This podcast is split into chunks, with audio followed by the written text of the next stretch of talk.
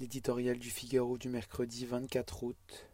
Prison plage par Vincent Trémollet de Villers.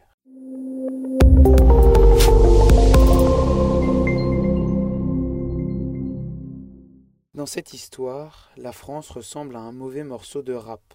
Après le rodéo dans les rues de nos villes, voici le temps du karting en prison on peut assister à la course sur son téléphone dans un mélange tremblant de réseaux sociaux et d'imaginaire de télé-réalité. La débandade de l'autorité de l'État, filmée jusque dans les murs qui la symbolisent, c'est la kiffance. Pour ajouter à l'humiliation, dans ce club Mickey pour Marlou, on retrouve un violeur, avant probablement d'autres découvertes. Rappelons à toute fin utile que la hiérarchie administrative avait donné son autorisation pour cette journée de prison plage, que la direction de la communication du ministère a validé la vidéo. Derrière les murs de Fresnes, tout est sans dessus dessous, mais en réalité cet épisode confirme un délitement diffus mais constant de la puissance publique. La surenchère verbale du ministre de l'Intérieur, les vibratos du garde des Sceaux n'y changent rien. La crise est trop profonde pour qu'un déplacement, un tweet, une proposition de loi freine ce processus de décomposition. Signe du désarroi de ceux qui nous gouvernent, l'appel aux soldats.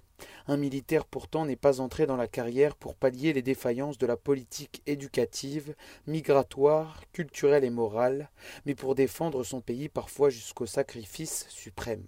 La barbarie d'atmosphère qui flotte dans tout le pays doit être combattue comme un phénomène global qui met en péril même la possibilité d'une société commune. Elle exige en premier lieu la vérité du constat. Gérald Darmanin, après ses dénégations insensées sur le chaos du Stade de France, se décide enfin à le faire. Mais ce préalable n'est rien si subsiste jusqu'à l'intérieur de l'exécutif détenant du parti du déni.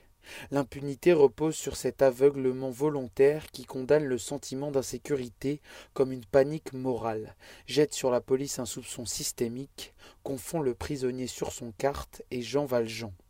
L'irénisme qui transforme le délinquant en victime et le flatte dans son adolescence éternelle est une forme supérieure de lâcheté politique. La première urgence, libérer les esprits de cette prison mentale.